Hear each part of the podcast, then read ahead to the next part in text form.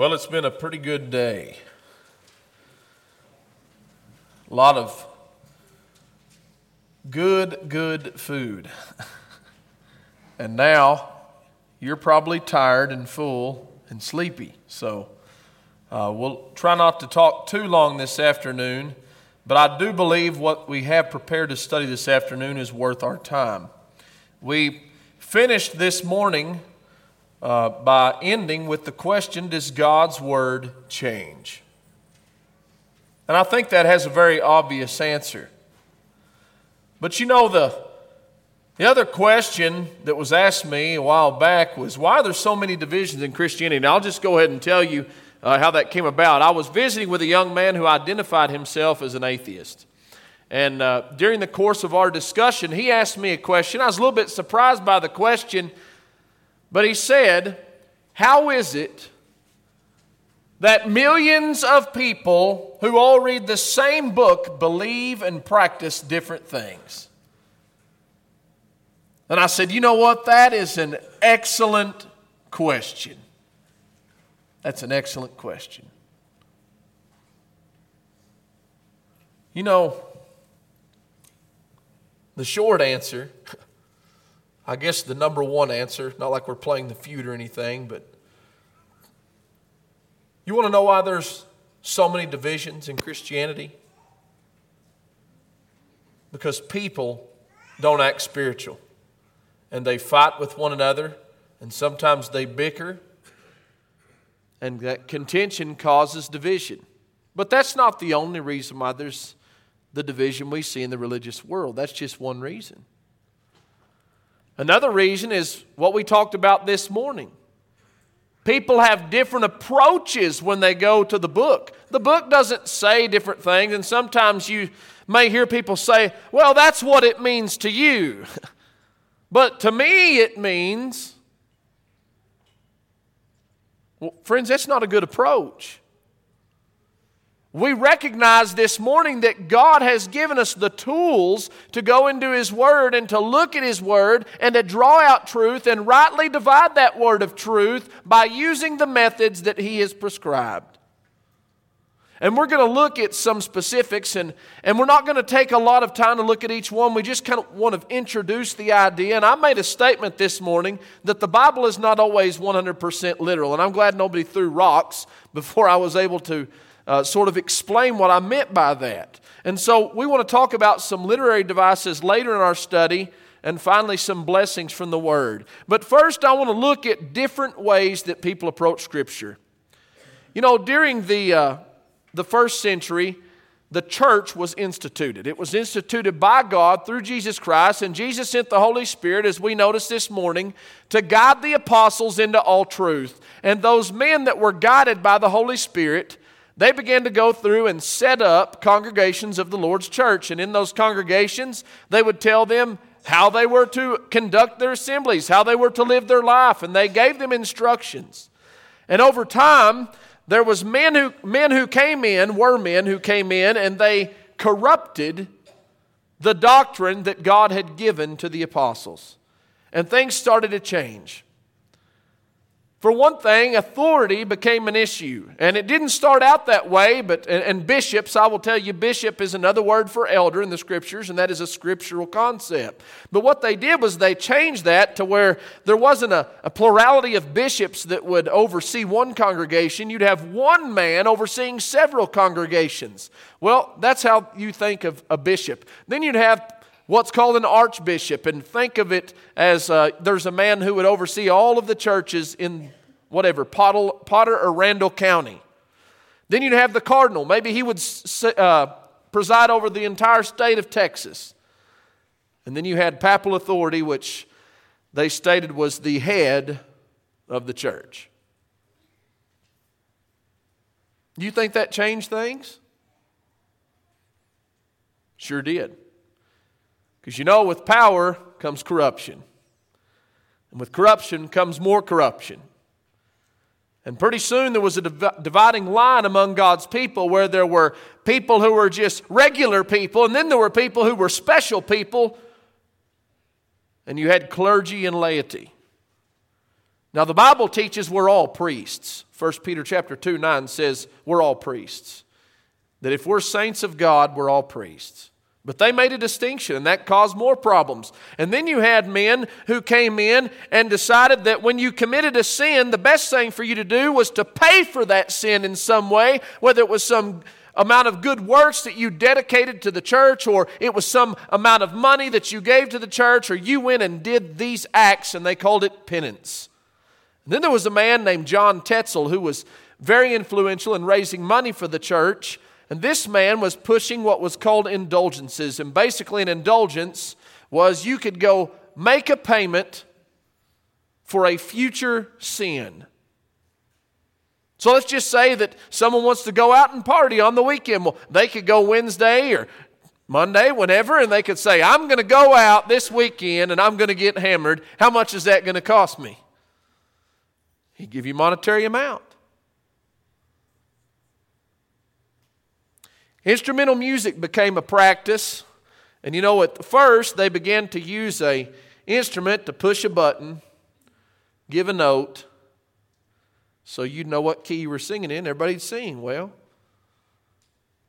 then it turned into instrumental music, and that was another practice that came into the church. There was also what was called lay investiture, and the best way for me to explain this would, would be this. Let's say that someone here in Canyon, a very wealthy man, decided to come into this congregation and he said, You know what? I'd like to be an elder here. What do I need to do to be an elder? Well, I know this congregation wouldn't do it, but congregations in that time would say, okay, well, you have to have this much money. And he would buy the office of bishop. Or he may come in and take over the land where the church was, and he'd lord over it as well. That was lay investiture. Can you see the corruption that would come in as all of these things were being implemented in the church? You know, when you read about the Reformation, the Restoration period, that's what you had. You had men that were looking at this model and they were saying, you know what, this is not right. And it turned the church into something unrecognizable. And you know, there were men who decided what we need to do is reform this corrupted church.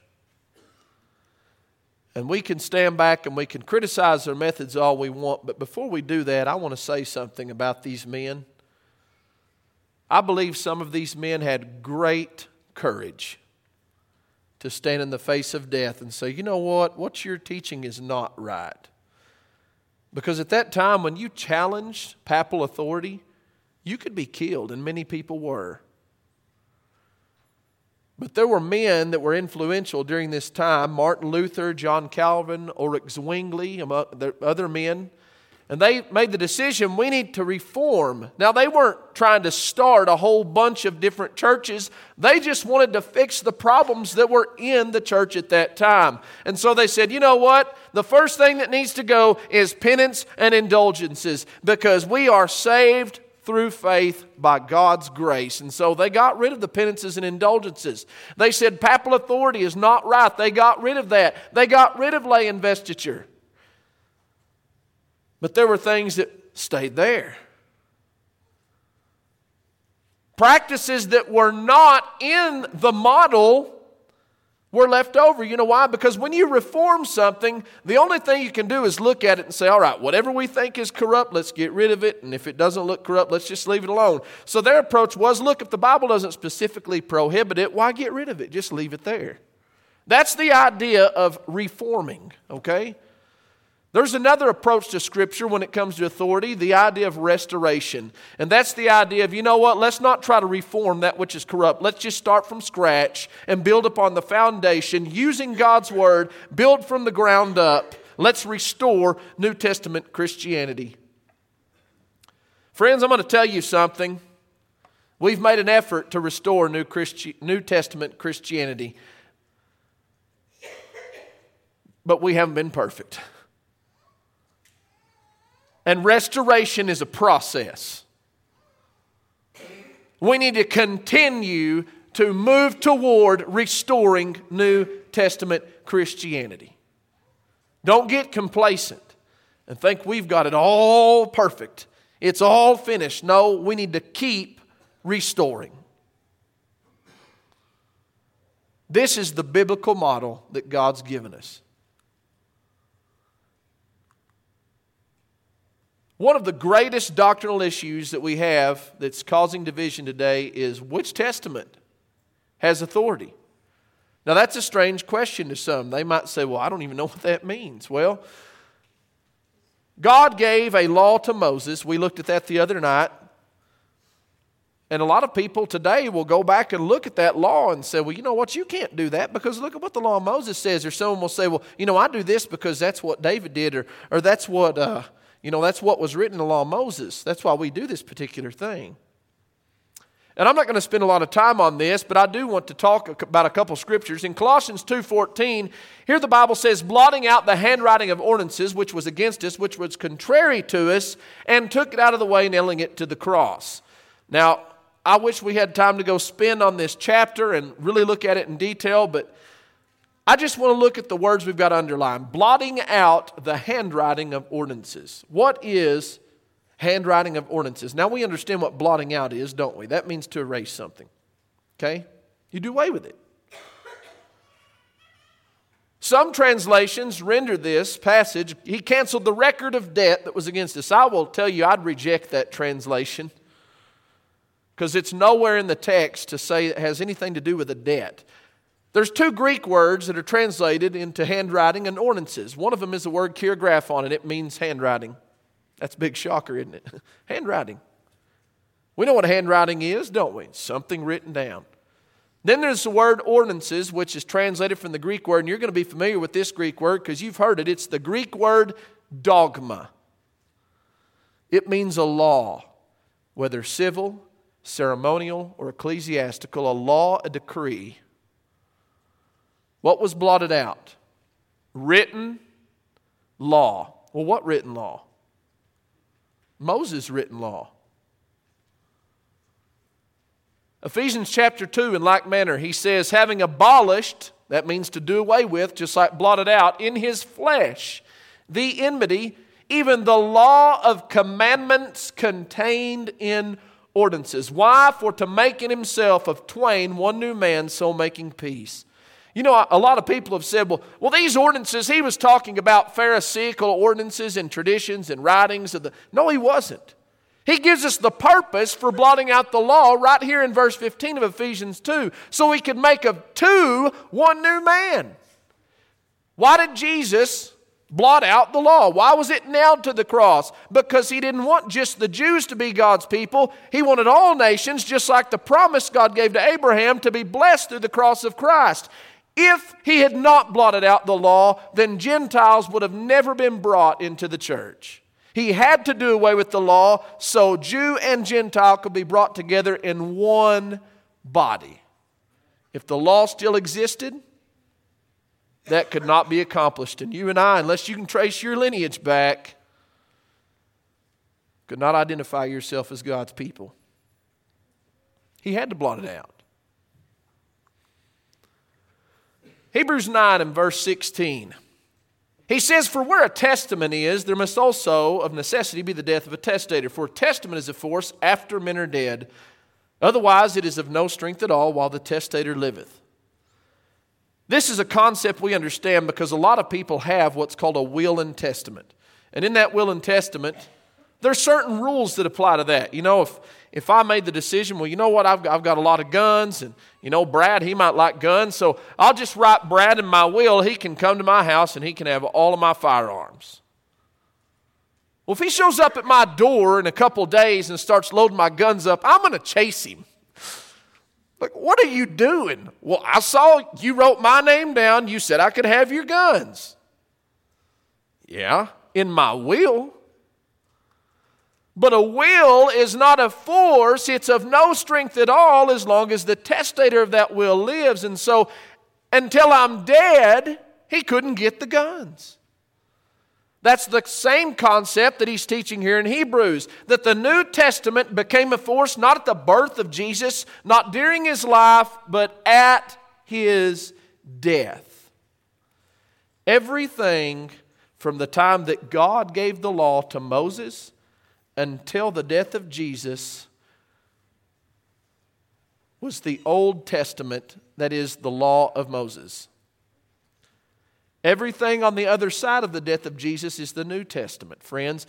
And when Jesus died, it says that in his flesh or by his death, he abolished and slew the enemy. He nailed it to the cross, he blotted it out. It's abolished. Someone says, Well, it's still there. We can go read it. Well, that's not what he means. He means it's authority. No, it hasn't been erased, but now the New Testament is a force. Someone says, Well, why do we have the Old Testament? Why has it been preserved? Because, friends, it was written for our learning. It wasn't just a record of Israel's history, it was written for our learning. For whatever things were written aforetime were written for our learning, that we, through patience and comfort of the Scriptures, might have hope. So we go back and we read all of this. And you know what? We understand. We talked and mentioned about types and shadows. You know, you think about types and shadows. Did the people in the Old Testament understand those types and shadows? They sure didn't. You know why? Because they didn't see the image. But we have seen the image. We've seen God's plan in motion. We have seen the cross of Jesus Christ. We can look back and learn from those shadows. They were written for us, not just for Israel.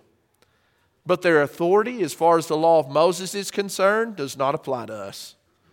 We don't follow the law of Moses. Let's talk about some of these literary devices. You know, one of the things that Jesus used in his teaching was parables. And the reason Jesus would use parables is because it was it made it easier for people to understand his message because he would take everyday concepts and he would apply those in a spiritual way. Now, there was a secondary purpose for speaking parables, and his disciples came to him, I believe it was in Matthew chapter 13, and they said, Why do you speak in parables? And he said, Because unto you it's given to know the mysteries of the kingdom. But he said, Unto them it's not given, because they've closed their ears, because they've shut their eyes. What did he mean by that? Well, when he would give these parables, some people would hear the parable, but they wouldn't understand it. But the people that really wanted the spiritual meat would hear it and discern it. Jesus would say the kingdom of heaven is like unto a woman which hid leaven in three measures of meal until the whole was leavened. Now, the parables were given to people who would understand his message. He wasn't teaching about how to make bread.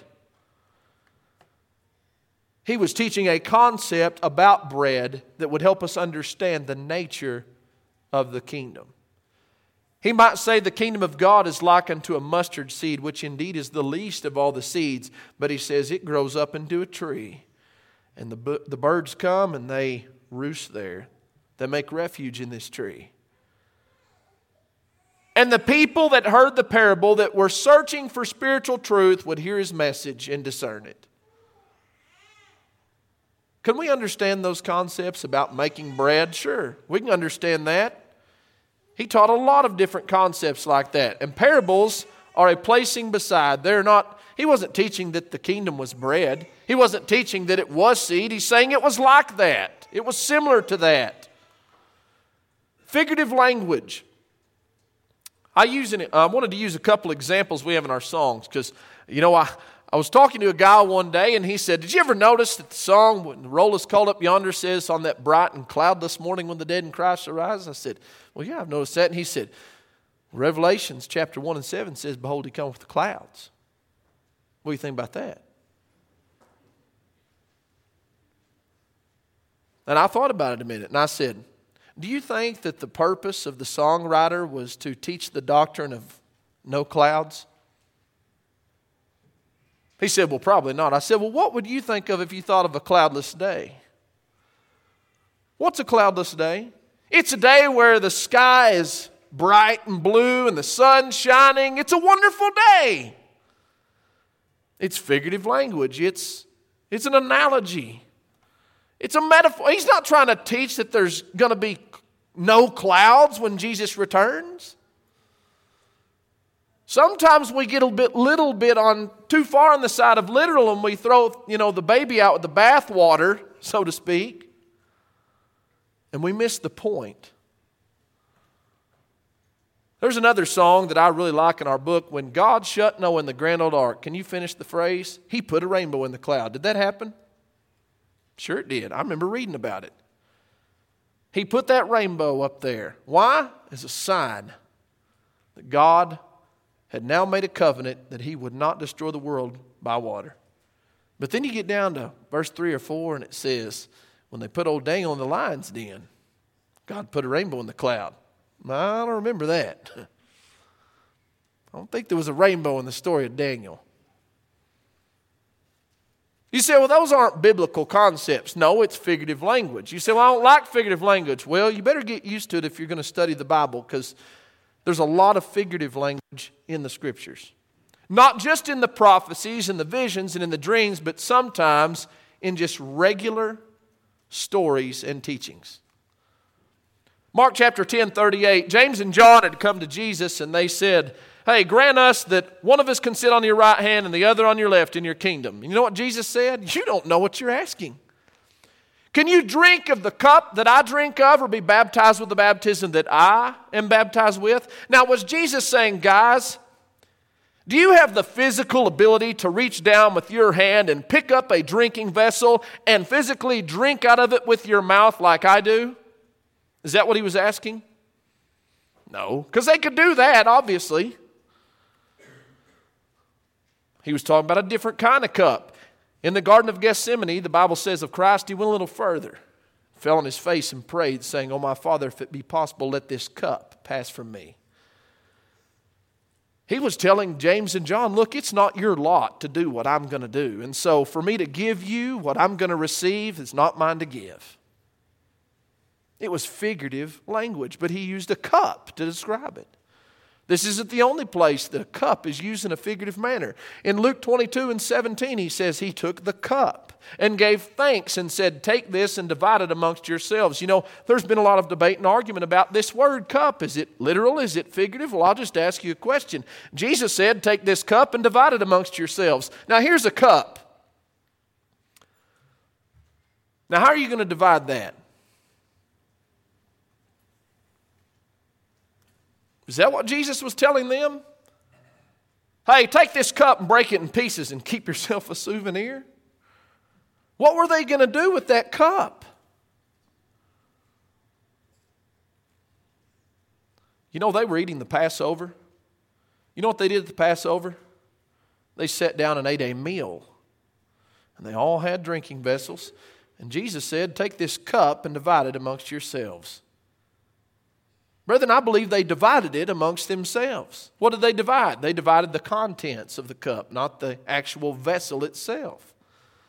Now, they probably didn't use the little small communion cups like we use, but they divided the contents and they partook of it. It was a figurative cup, it wasn't saying one vessel. Whatever was divided is what they took. Proverbs. Proverbs are not meant to be a mathematical equation. Let me illustrate what I mean by that. They're not meant to be cause, effect, result. Two, two, four. Okay? You say, what do you mean by that? What I'm saying is they're not absolute truths. You say, well, hold on now. Don't say that. No, stay with me. Proverbs are wise sayings. They're sayings about life. Train up a child in the way that he should go, and when he's old, he will not depart from it. And so, if we see someone depart, we say, well, it was the parents' fault. Obviously, they didn't train this person because the Bible says, if you train, does it say if you train a child? He said, train up a child in the way that he should go. And when he's old, well, when is that? When he's old. Is that 39? Is it 60? Is it 90?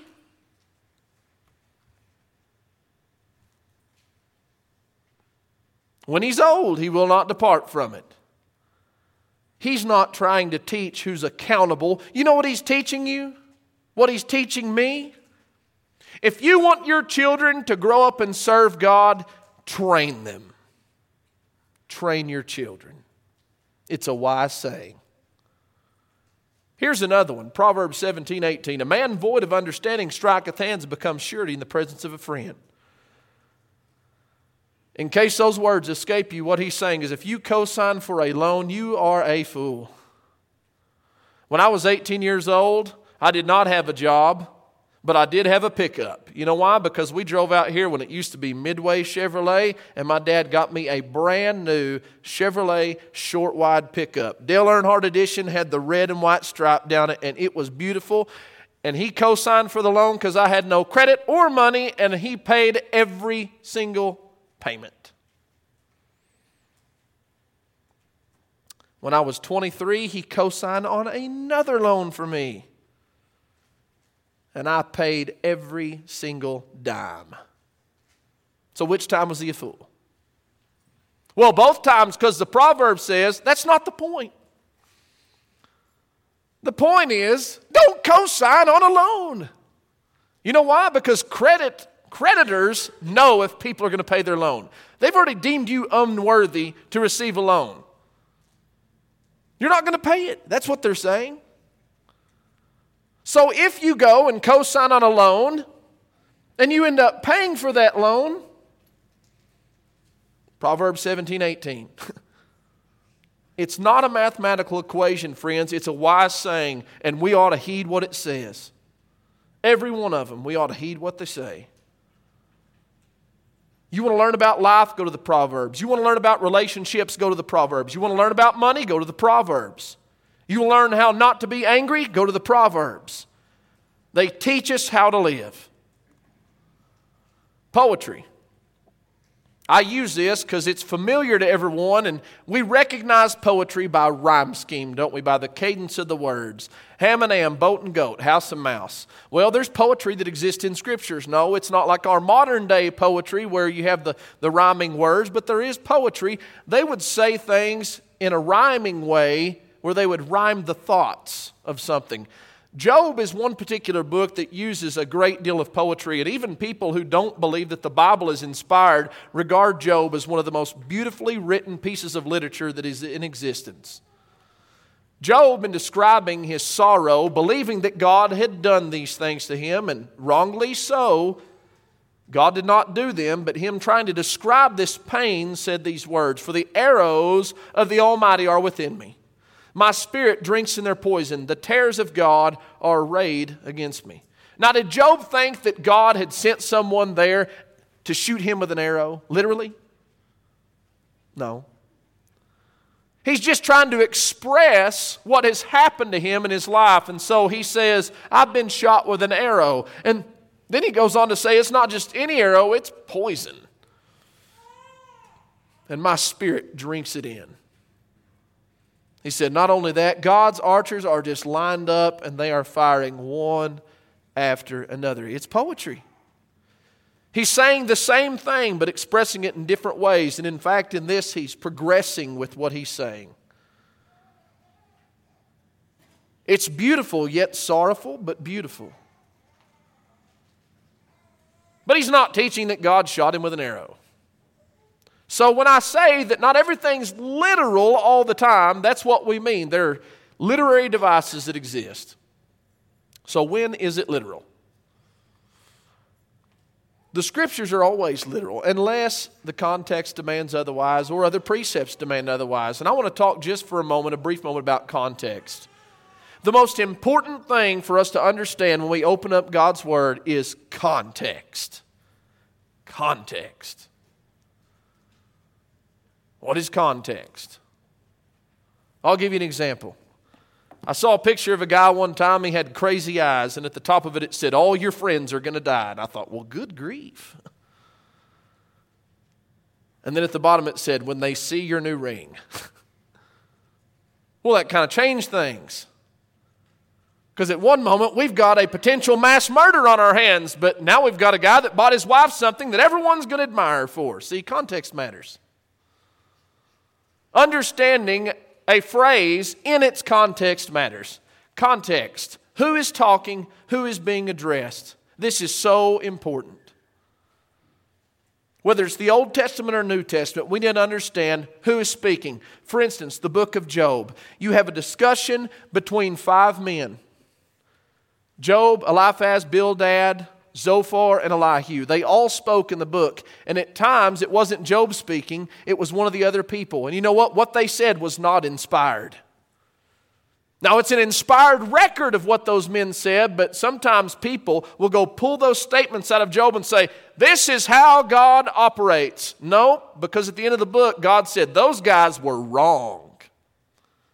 It matters who's talking, matters who wrote the book, matters who it's being written to, it matters when it was written. You know, if you read a statement, during the Mosaical dispensation, and you don't understand that, you're not going to understand the statement. Was it written during that time? Was it written during the time of judges? When Israel had judges? Was it written during the monarchy? Was it written during the divided? It matters. So we need to just at least understand when these things were written. And especially in the New Testament, we need to understand why a book was written. We call them books, they were letters. Would you go into the middle of a letter that your grandmother wrote you and start reading in the middle? You might think Granny's crazy before you finish that letter. Because she may have said something at the first of the letter and then refer back to you. What is she talking about? The New Testament wasn't written with chapters and verses. Now, it's good for us because we can go straight to them. It's easy to get there because they're numbered off that way. But they were written as an entire letter. We looked at Ephesians 2 8 and 9, and we examined it the other night. You know what? If you look at Ephesians 2 8 and 9, understanding who the Ephesians were and why Paul wrote to the Ephesians, and read chapter 1 and understand why he wrote the book, Ephesians 2 8 9 sounds different than when you just read it by itself. Context matters. Someone says, Well, you know, I don't see the point in taking all this time to examine the Bible. I mean, I know what's right and I know what's wrong. And friend, if that's the only way that you look at the Bible, you're going to miss out on some tremendous blessings. If you're just looking at it to know what's right and know what's wrong, you're going to miss a lot of things. Thy word have I hid in mine heart that I might not sin against thee.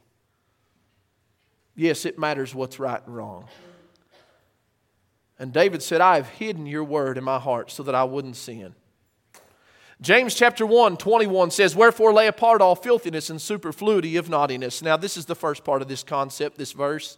What does he say? cut off sin. Cut it off. We think that's the end all, right? We've become a Christian, we're going to stop sinning, and everything's going to be fine. Behavior modification.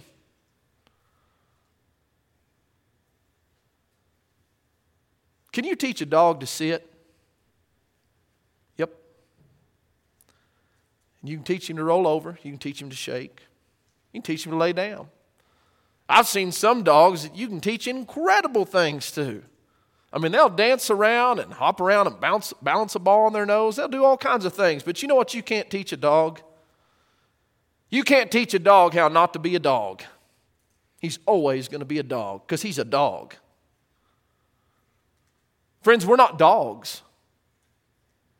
God's not just interested in teaching us to sit. He's not just interested in teaching us to modify our behavior. It's not just about stopping sinning. That's the first part. Stop sinning. But look at the second part. And receive with meekness the engrafted word. We'll talk about engrafting in a moment. I want to notice this idea. See, man is born with a fleshly nature, and he talks about this several times in the New Testament. We have a fleshly nature. And that fleshly nature makes us gravitate towards sin. And when we gravitate towards sin, we gravitate away from God and towards self. This is the nature of man. At one time, everyone has this nature.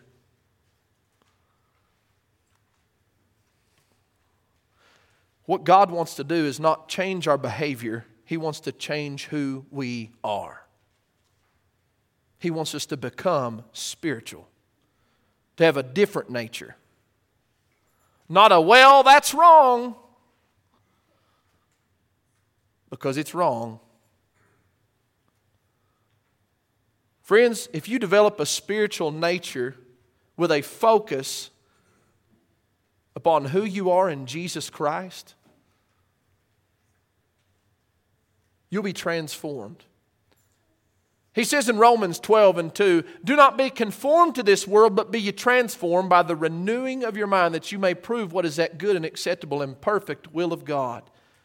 Transformation, he talks about. What is transformation? It's like metamorphosis. It's like when this ugly little caterpillar crawls into a cocoon and comes out a beautiful butterfly. Completely different transformation. Now, if you want to conform to the world, you can do that really easy because you're already flesh and you already have a fleshly nature. If you want to conform to the world, you can make very little effort and you'll do that. Transformation, on the other hand, is totally different. It takes effort. You know why? Because you have to change who you are, renew the mind. When the unclean spirit is gone out of a man, he walketh through dry places seeking rest and finding none. He saith, I will return to my house whence I came out, and when he cometh, he findeth it swept and garnished. Then goeth he and taketh to himself seven other spirits, more wicked than himself, and they enter in and dwell there, and the last state of that man is worse than the first. This wasn't just about demon possession, it was about sin. It was about this idea of having this nature. And friends, a lot of times we come to the Lord, He forgives us our past, we stop trying to sin, but we go back into sin. You know why? Because we don't fill it up. Because when you cut off sin, all you do is leave yourself empty. That's why so many people relapse. That's why they go back to those life dominating sins because they don't put something there. And that's what he's talking about in James 1 engrafting the Word of God. Grafting. Now, I don't know what kind of trees these are, so we're just going to pretend. Okay? Let's just say that this is an orange tree. And they cut off the branch of this orange tree, and they took a branch from an apple tree and they grafted it into this orange tree. You know what this branch will then produce? Someone says, Well, oranges, it's an orange tree. No, it'll produce apples. Yeah, but by nature it's an orange tree. That's right. He's changed the nature by grafting it in. Well, that's exactly what the Word of God will do. It won't just change what you do, it'll change who you are. It'll take man, fleshly man, who has a sinful nature, and he'll produce the fruits of righteousness. The Word of God changes not just behavior, but lives. It'll change your mind change your view. But a lot of times it's just our attitude. David said, I've not departed from thy judgments, for thou hast taught me. How sweet are thy words to my taste, yea, sweeter than honey to my mouth. Now, some of you are diabetic, and so you don't count. But some of you aren't dessert people. And people like me, I don't understand people like you.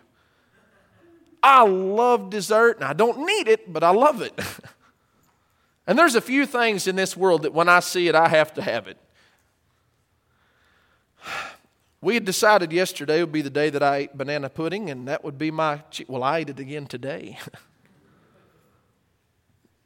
because when there's banana pudding and where there's coconut cream pie, and I'm not talking about, you know, the stuff with Cool Whip, I mean the meringue, toasted, it's great. And you know what? I see it, my mouth waters. It, I gotta have it. It's good.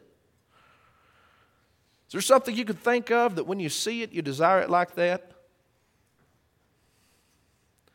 David said, God, your word's like that. It tastes so good. It's sweeter than honey. I desire it. No, it's not like eating Brussels sprouts. It's sweet to my taste. Is that how you look at God's Word? You desire it. And when you take it in, it's good. See, a lot of how God's Word affects us starts right here. How we look at God's Word. Is it a set of grievous commandments? No. It's the words of life that the inner man hungers for and longs for. And it's not just about reading, and it's not just about memorizing Scripture. It's about taking those Scriptures, receiving them with meekness and submission. It's about making them a part of who you are and then doing it. That's the blessing that comes from the Word. He said, Through thy precepts I get understanding. Therefore I hate every false way.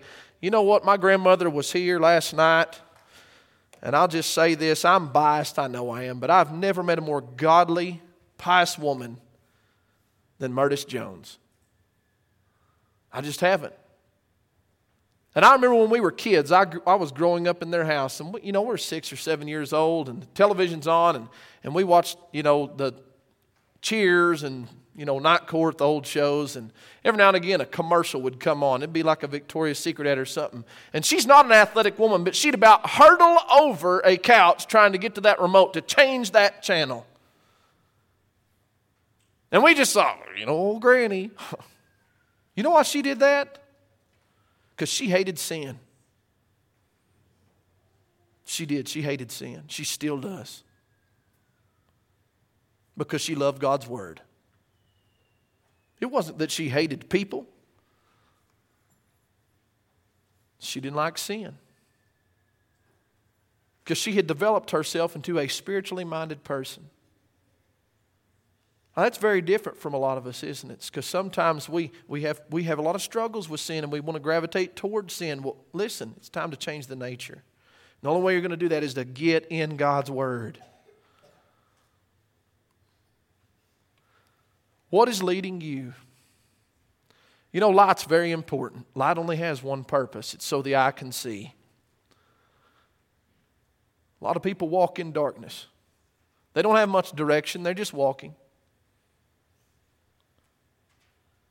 But you know what? When you walk in darkness, not only do you not see the obstacles in front of you, you also don't see yourself. And friends, God's Word is like a lamp a lamp under your feet. It'll show you where you're at, and it'll guide you and show you where to go. So, the final thing I want to say to you today is what is leading you in life? Is it the daily grind? Is that what you focus on all week long? Oh, I know. We need to focus, especially if you're running power tools. But, friends, we need to be focused on God upon His Word all the time. Listen, Bible study does not stop when the book closes.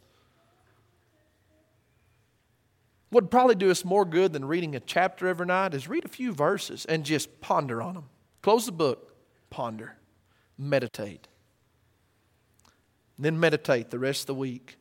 Think and focus on God's Word, and it'll change your life. We offer one more invitation at the end of this meeting. If you're in need of Jesus Christ, He is awaiting for you. If you're not a Christian here today and you'd like to become one, we want to assist you in that. If you're a child of God here today, we invite you to come as well. Come and have a seat as we stand and sing.